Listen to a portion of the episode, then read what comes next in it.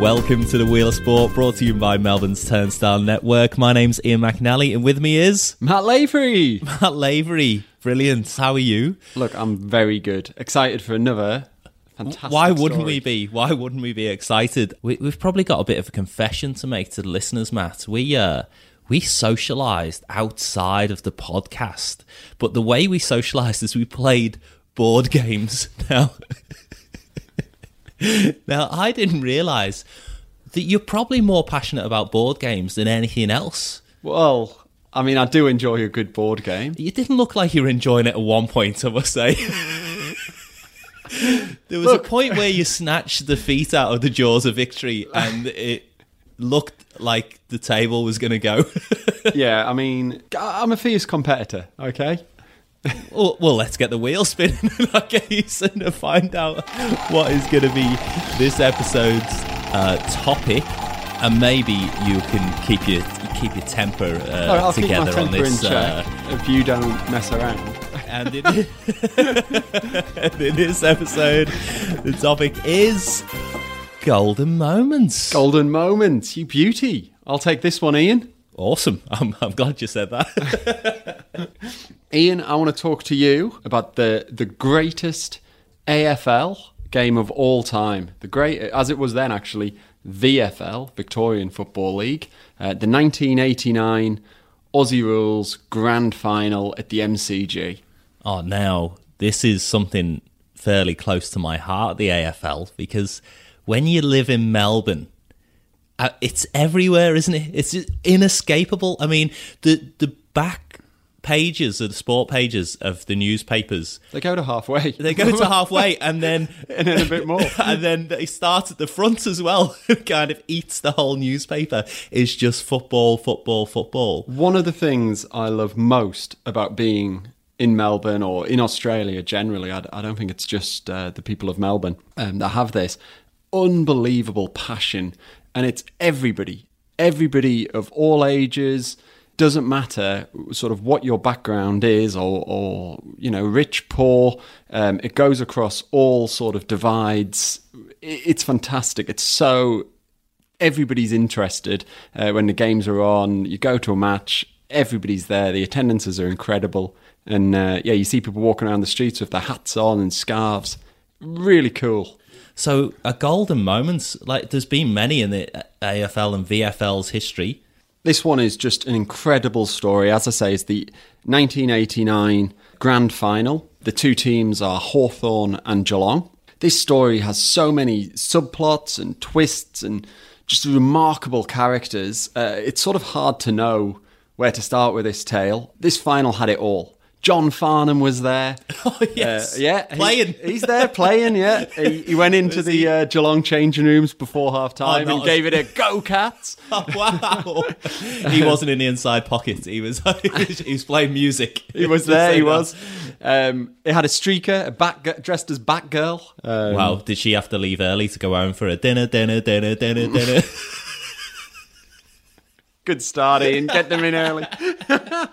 um No, it really did have it all. Uh, some of the most cavalier, most brilliant Aussie rules football ever played, as well as some of the most bloody violence you're probably likely to see outside of a, the Colosseum back with the, gladi- the, the gladiators. It's just absolutely incredible. It's got it all. So look, I'll start with the teams. Uh, Geelong and Hawthorn are the finalists, and Geelong hadn't made a final since nineteen sixty-three. Definite underdogs. They'd finished third in the table uh, that year, but they've sort of got this reputation for really attacking play. Their coach, Malcolm Blight, he's a young guy uh, in his thirties, and he's sort of famous for this gung-ho approach, this, you know, you score twenty-three, we'll score twenty-five. Um, you know, as the old saying goes, offence sells tickets, but defence wins championships. Well, Geelong just didn't bother doing defence. I mean, they didn't win any championships either. Um, in fact, it's probably hard to name a more defensively inept team of that era than Geelong. But it didn't matter because they just, their mantra was so attacking. They're just set up to score. But they're known as, they're called the Geelong Cats. And then anyone with a cat, this fits perfectly because you always leave the back door open. Right. There you are. And they're living it completely. That's it. That's it. And look, they've um, they've got a reputation for just being real sort of salt of the earth local lads. I mean, back then V F L was was a part time semi pro sport, and, and and it really just some of the background of or professions of these guys just really sort of sums that up. They've got bricklayers, horse trainers, garbage men. One guy is a plumber who, after the parade, was off digging trenches. Just made most of the squads from sort of rural Victoria or around Geelong. Real sort of local lads, I guess. Meanwhile, Hawthorn, very different. They're the reigning champions. They finished first that year, uh, top of the ladder with nineteen wins and only three losses. Um, they've been to six finals in a row. This is their seventh final, and they're firm favourites for this game. In comparison to the Geelong salt-of-the-earth types, Hawthorn are sort of seen more, maybe a, a private school type of club, you know, a lot of swagger. Their, their focus is all around these flawless skills played at high speed and just fearless determination, which comes from their coach, Alan Jeans, who'd um, sadly had to miss the eighty-eight grand final, which Hawthorn had won, uh, because he'd, he'd had a brain injury. But he'd previously led Hawthorn to the premiership titles in nineteen eighty-three, nineteen eighty-six, and then they won it in his absence uh, in nineteen eighty-eight. And this is his chance uh, to get the fourth one in nineteen eighty-nine. And as I say, during that period, they've been to six title, six uh, finals in a row, and this is their seventh. And Hawthorn is, although like A F L and V F L wasn't as parochial as, say, English soccer or something like that, It's, Hawthorn is in the inner eastern suburbs. It's it's a blue ribbon liberal pocket of yes, Melbourne, very much so. Mansions and multi-million dollar houses. Mm-hmm. Geelong, as you say, is the op- It's a, like a, the working class docks, uh, heavy industry. The Ford car plant is booming down there in the eighties. Yep. This is a, a brilliant setting already. Absolutely. In, in as you mentioned before, the Australian Coliseum, the M C G. Yes, exactly. So as I say, Geelong had finished third in the ladder. They lost the, the first of the prelim finals. In fact, they got absolutely humiliated by Essendon and then had to beat Melbourne to, to sort of stay in the thing. They beat Melbourne by sixty-three points, and then they had to play Essendon again to reach the grand final, and they smashed them by ninety-four points. So Geelong have got all this momentum coming into the final, but Hawthorn, they've got the pedigree. They've got the... The, the sustained record uh, over the sort of past six or seven years. There would be a level of entitlement beyond the, the private school. Would there be a level of entitlement to walking into your sixth grand final at the M C G? No, the preparation before the game, turning up, you know, everything would seem so familiar. Whereas at Geelong, they must be kind of looking around thinking, oh, this is a bit nervous. Well, I'm a bit scared uh, about this. Yeah, well, that's it. I mean, there was a really cool quote uh, by Dermott Brereton uh, of Hawthorn, who described it as going out and standing in a swimming pool with no water in it, and then imagining all of the water suddenly being in that swimming pool all at once. And some people are going to be totally threatened and overwhelmed by this feeling, and others are going to quite enjoy it.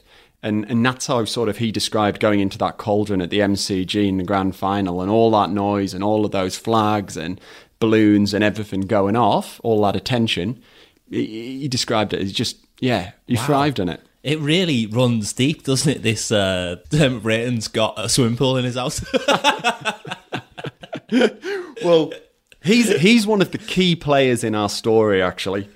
So let me tell you about him. He's got a really big, burly fella, long blonde curly mullet, uh, real slick, sort of hanging off his shoulders, and he's got a reputation for being a real tough guy. And his story, Dermot Brereton's story for this final, it actually starts much earlier in the season when Hawthorn had played Geelong in round six, and Mark Yeats of Geelong had jumped up for a ball, and as he does so, Dermot Brereton puts his hand up To, to look like he's challenging for the ball, but actually what he's do, what he does is bend his knee and really deliberately make contact with the midriff of Geelong's Mark Yeats. Um, he catches him in the unmentionables, and Mark Yeats of Geelong falls to the ground injured. Dermot Brereton stands over him, this, the, the tough guy with the curly blonde mullet. And That's he, an oxymoron, isn't it, really? Well... Back in eighty-nine in, in Geelong, I guess, different things went on. But it, Mark Yeats is down injured and he has to leave the field on a stretcher. Well, Dermott decides to give him some friendly advice as he's leaving the field and stands and walks alongside the stretcher, telling him what he thinks of him, giving him some choice words, mentioning his partner at the time as well, telling him about his uh, his girlfriend, letting him know, as Mark Yeats is sort of, yeah, t- taken off with unmentionable pain. Oh, that's, it sounds charming. Yeah, well, you, I mean, you look, you could say he has history. Dermott's straight into this because he's got a reputation, as I say, for being this hard guy. He likes to let the opposition players know he's there. You know, he's been a big part of Hawthorn's success uh, over sort of the last few years. And Geelong, one of their players, has just won the Brownlow Medal for being a, the star player of the season. The Geelong coach is, uh, he's, he's got a concept that maybe Brereton, Dermott Brereton's going to try and get in there and, you know, how can I let himself... Uh... Brereton's going to impose himself on the game, and then if he does that, then you're perhaps at the point of no return. Exactly. Whereas it's it's kind of, if we use like a, a, a prison yard mentality, which I know both of us are very familiar with, one hundred percent. Then you, if you walk in as the new guy in the prison, you you can look for the biggest guy, and if you can Give take him, him out... then everyone else is scared. Well, and here, you're if you're the coach of Geelong, you're yeah, looking Mark at Brereton's and you're thinking, if I, if we get him and we're able to stop him, uh-huh. then perhaps we can stop Hawthorn. Well, this is it. So the game's about to begin. They line up for the bounce. Ball bounces. And Brereton is looking for the first Geelong player to jump up and, and sort of make contact with the ball so he can just dive into him. But what he's not looking for is Mark Yeats, who's just stayed a little bit out of the action, a bit further away from the ball, and just comes charging in. And he, Brereton says he saw him about half a second before the contact, and he absolutely nails him. Very interesting, Dennis, at that first bounce, because Yeats came off the wing and went straight for Dermott Brereton, and Dermott's down on his knees, as you can see. Dermott Brereton down. I mentioned how Yeats came through the centre, didn't have eyes for the ball, just went straight at Brereton and has put him down. A bad miss for Hawthorn because he's the one who can really get them going. Now watch this on replay. You see Yeats, there he is, number coming off the uh, wing there. He only had eyes for Brereton, then goes over and bumps him again. But obviously he's done his ribs. That afterwards, Yeats uh, described it as an evener-upper uh, for the round six uh, incident. But Brereton, it's an even yeah, it's an evener-upper. Revenge. Exactly. So Brereton's left with two broken ribs and a ruptured kidney after three seconds of the grand final. This is the first three. This is the first bounce. The bounce. And this, like, if you've saved up all year to buy a ticket for this grand final, you kind of got your value for money already. Exactly. Three well, seconds in, it's off. It's like, it, wow. Brereton's on the ground. And he turns grey. Like, you, you know, you can look up the footage. He looks awful. Um, and then he starts vomiting. And the coaches are telling him to get off. Jeans is telling... Jeans is the head coach of Hawthorn. He's telling his guys on the sideline, you've got to get him off. He's, he's clearly not right for the game. But Brereton's not having it. He just keeps thinking about this impassioned speech that Alan Jeans has given him for the game, which had been quite personal and... quite uh, nasty to Brereton to get the best out of him. That was sort of Jeans' approach with, with dealing with, with Dermott Brereton. So Brereton just makes this decision that I can't I can't go off. So he just starts screaming, and then that scream sort of turns into a roar, and then that roar just turns into him going bananas, and he he just says, I'm going to play on. Then the message came back to us, the doctor wanted to take him off the ground. The second message came back to me that Brereton wouldn't come off the ground, so I just said, well, leave him there. Uh, I suppose mainly because I gave him such a serve before the game, and uh, I said, just push him down in the forward pocket. Now he went down there, he's given another opportunity, he just responded in a way, and as I said before, he was just an inspiration to us all. A few minutes later, the decision, I guess it pays off, because uh, Brereton kicks a goal for Hawthorn. His reputation as a tough man is secured, and also that courage, bravery, insanity, whatever you call it, playing on with with a ruptured kidney and, and two broken ribs. it inspires Hawthorn, uh, and they go in to the first quarter with a commanding forty-point lead over Geelong. forty-point lead, and I suppose to explain to any listeners who haven't seen or don't know about the V F L or A F L, it's played across four, obviously four quarters, and there's no sending off or no yellow cards or red cards. No. So despite the fact this is a grand final, you can be reported and subsequently um, reviewed by the, the league. That still stands now. But for the game, you can do quite evil things and stay on the field. Yeah, it's crazy. Like, the referee you, just says no play sanction on. Yeah. whatsoever for. And when you're in the grand final, then obviously you kind of you could kind of wear a suspension for the six games next year because you've got the flag. But that's not the only incident in that first quarter. I mean, as I say, Hawthorn are, are dominating, probably inspired by Dermott Brereton. But Brereton gets into a fight with Steve Hocking of Geelong, and they're violently knocking lumps out of each other over the boundary line towards the per- the perimeter fence. Geelong are physical, but maybe they're spending too much time focusing on the the physical side of it and trying to, you know, n- intimidate Hawthorn, because Hawthorn are playing some some good stuff, and yeah, they've they've got this huge point lead. But in addition to the hit on Brereton, John Platten is concussed. This big guy, Roberto Di Pierdomenico, Dipper to his friends, which is what I'll be calling him for the rest of the game. Yeah, Dipper. um, Dipper's a great big lad, and there's this incredible footage of him holding two of the Geelong players in headlocks while one of them gets their arm free and starts punching him in the side of the head. And then a third Geelong player runs over and punches Dipper in the head as well. And you're just thinking, what is this? What is going on here? It's so violent. It's absolutely crazy. But that's that's not how he gets injured, being punched in the head. Dipper's injuries, it's actually sickening. He's jumping up for the ball, and there's a player called Gary Ablett Senior who is one of Geelong's star players, you know, really, really talented, is in scintillating form, coming into the finals, has been scoring goals for fun. Um, well, Dipper's jumping up for the ball, and Gary Ablett Senior is sprinting in behind him. Dipper's got his back to him. He's got his arms up to catch the ball, and there's nothing he can do. But he knows he's coming, and Ablett hits him in the back, sort of spear tackles him through his back uh, in the rib cage. Uh, Dipper just goes down. He's in so much pain, and when he gets up, he feels like his body's changing, like it's swelling up across his back. He starts calling for the ball because he wants to play on, and he sort of realises he's got a bit of a squeaky voice, and it, which he can't really explain, and he can't really explain the speed of the swelling. Well, he plays on for the whole game, old Dipper, uh, and after the match, it's discovered he's played the whole game with a punctured lung um, and two broken ribs, and all that squeaky voice was caused because he couldn't get air into it, uh, into his lungs, and it's the swelling was air literally escaping out into the cavity in his chest. This is so hard to comprehend. It's mad, uh, isn't it? It's, it explains, you know, when when I moved to Australia and a lot of people say, oh, I bet you like soccer, like as though it's an insult. Because yeah. They're like, you know, that that's a game that people dive around and pretend they're injured and all this. I, think I understand why. I mean, this is a battle. It's so brutal. It's so violent.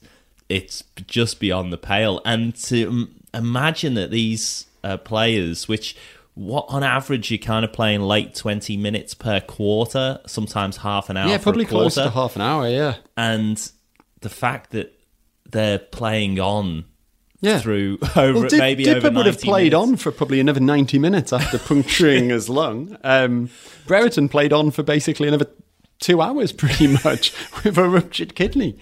Um, and, and and as I say, they're not the only ones. On top of that, you've got another lad with uh, concussion and another one who's uh, he's torn a, torn a leg muscle. So yeah, it's half time, it's quarter time and it's, quarter time. It's only quarter time. We're, we're a quarter of the way through. Can we, can we wrap this episode up right now? That's it. It's quarter time. This is too much action for it's one crazy. Podcast that we got because Well, well, look, should we do the podcast over four episodes? You honestly could. It's it's hard. As I say, there's so many stories in this uh, this one game. It's hard to get them all in. Look, Gary Ablett Senior, as I said, he's been in incredible form. And he, in the second quarter, really starts to make an impact. He gets three goals in three minutes. And they really sort of start to to to, to pull back a little bit. Um But every time they score a couple, Hawks just get one more. So Hawthorn are sort of maintaining that that distance, and they go in at half time, eighty-one to forty-four. Um, so a, a pretty solid lead still for Hawthorn. But you can just imagine the state of their room. You've got Brereton, who's urinating blood and asking the doctor what to do. The doctor's saying, "Don't tell anybody." That's that's the advice. God. You've got. I really wish that I w- wish to say the words "times have changed," but I fear that there is still a lot of that that goes on in professional sport. Oh man, it's crazy. But look, despite Hawthorn's lead, their coach Alan Jeans isn't convinced that, that that they have the right mindset, so he starts to give this speech, which all of the players talk about as sort of one of the most defining moments of their careers. And he gives this this incredible speech about when he was a young boy, uh, and he's talking about his age and his, his brain injury that he'd had in, in eighty-eight. And he he talked about saving up five dollars to buy a pair of shoes and working really hard and saving up and putting this in to get five dollars. But when it came to the day, he went to the shop and he thought, I could buy the five dollars shoes, or I could buy a pair for three dollars and I'll keep two dollars. And then a month later, the shoes fell apart. And he thought to himself, I wish I'd paid the price. I wish I'd put it in and paid the price. I wish I'd been willing to pay for what I actually wanted. And he said that sort of set his mentality. And he challenged his players and said, are you willing to pay the price? What's he talking about? Shoes. But they all sort of settled down and listened to him. And in the end, they were so inspired and they've gone back out. Before we get on to that, do you think when he was a boy and he went to the shoe shop, he looked, he had the five dollars shoes in his hand, the shoe shop assistant's looking at him thinking, he's going to buy five dollars shoes. And then he tried on the three dollars shoes and they went, oh, you've really put your foot in it now. That's awful. I was wondering where you were going. I knew it would be somewhere But anyway, bad. back to the back to the V F L Grand Final, nineteen eighty-nine. So they go up. Uh, okay. Out they go. thirty-seven point lead to Hawthorn. And the third quarter begins, just like the others, with another sickening crash uh, at the first bounce. This time it's Pritchard, um, who's been the first Hawk, who's been the best Hawk uh, in the first half. He's now smashed. The third quarter's close. Geelong get a goal or two, but Hawthorn just keep getting one back. And the Geelong mentality is, if we can just get close that gap down to two goals, which is twelve points or less, if we could just get within two goals, we've really got this. But Hawthorn just keep getting them at bay. Every time Ablett scores again, Hawks get one back, and they just sort of keep on going. The Cats, they needed luck. And a blind kick by Shane Hamilton zigzags and bounces his way uh, clear of a punch of Hawks. So they go into three-quarter time, just thirty-six points down. So that's six goals. But at this stage, even the most devout Cats fans, I'm calling them Cats, the Geelong Cats, uh, they don't really give them any chance. You know, they're thinking, it's just not it's not going to happen. thirty-six points is a lot. Hawthorn have got all of this uh, pedigree and, and recent history of success. But the, the the guys from Geelong, they're not there to sort of, they're not coming all this way to the grand final just to, to give up, you know. And um, with Gary Ablett in the team, anything feels like it can happen. And that's very much true of, because uh, Ga- those who know a bit about English soccer know Gary Ablett Gary shares Ablett. his name with Gary Ablett, who is one of the few players to have won the F A Cup with both Liverpool and Everton, but is the only player to have his name attributed to recreational drugs. So in Liverpool, if you were out on the Garys, you're out on the tablets, the Gary Abletts. Right. And when I got to Australia and everyone was talking about Gary Ablett, because Gary Ablett's got a son, Gary Ablett Junior, yeah. who is also one of the greats. like his father, everyone's talking about Gary Ablett, and I was like, this place has got a drug problem beyond repentance.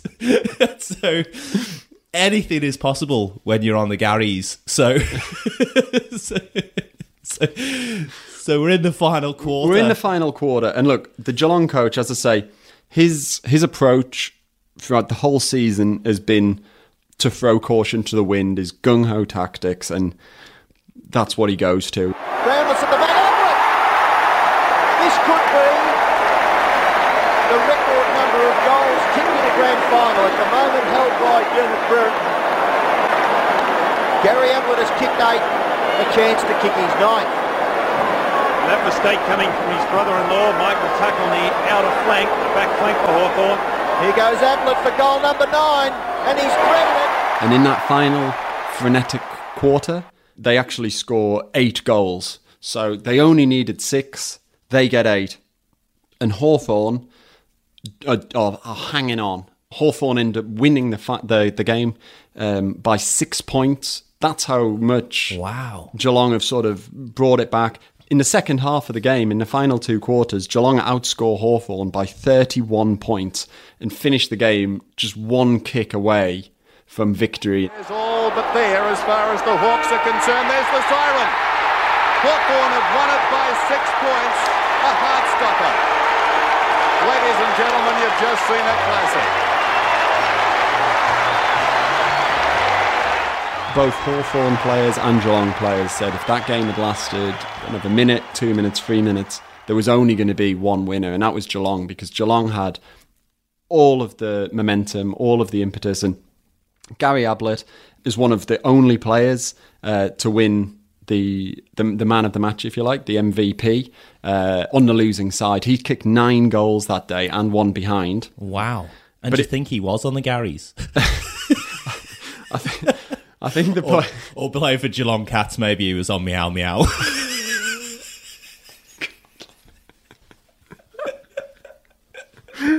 I don't know what to do with that. So he's... But I like it. So he's one of the...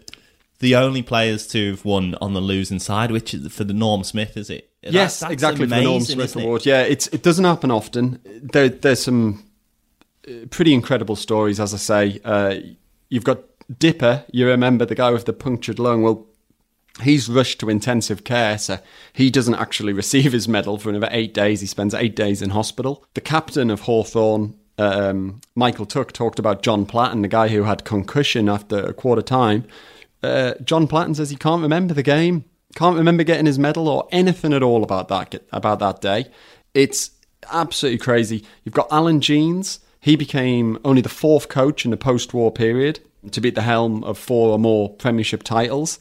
And yeah, Gary Ablett sort of winning, but but not, you know, and he's there thanking God. And it is just an unbelievable game. And afterwards, Geelong sort of had a bit of a day and they wanted to get all of the Geelong players out. And, and some of them were quite reluctant to go in front of the fans and, and sort of have a bit of a fan day to celebrate their successes.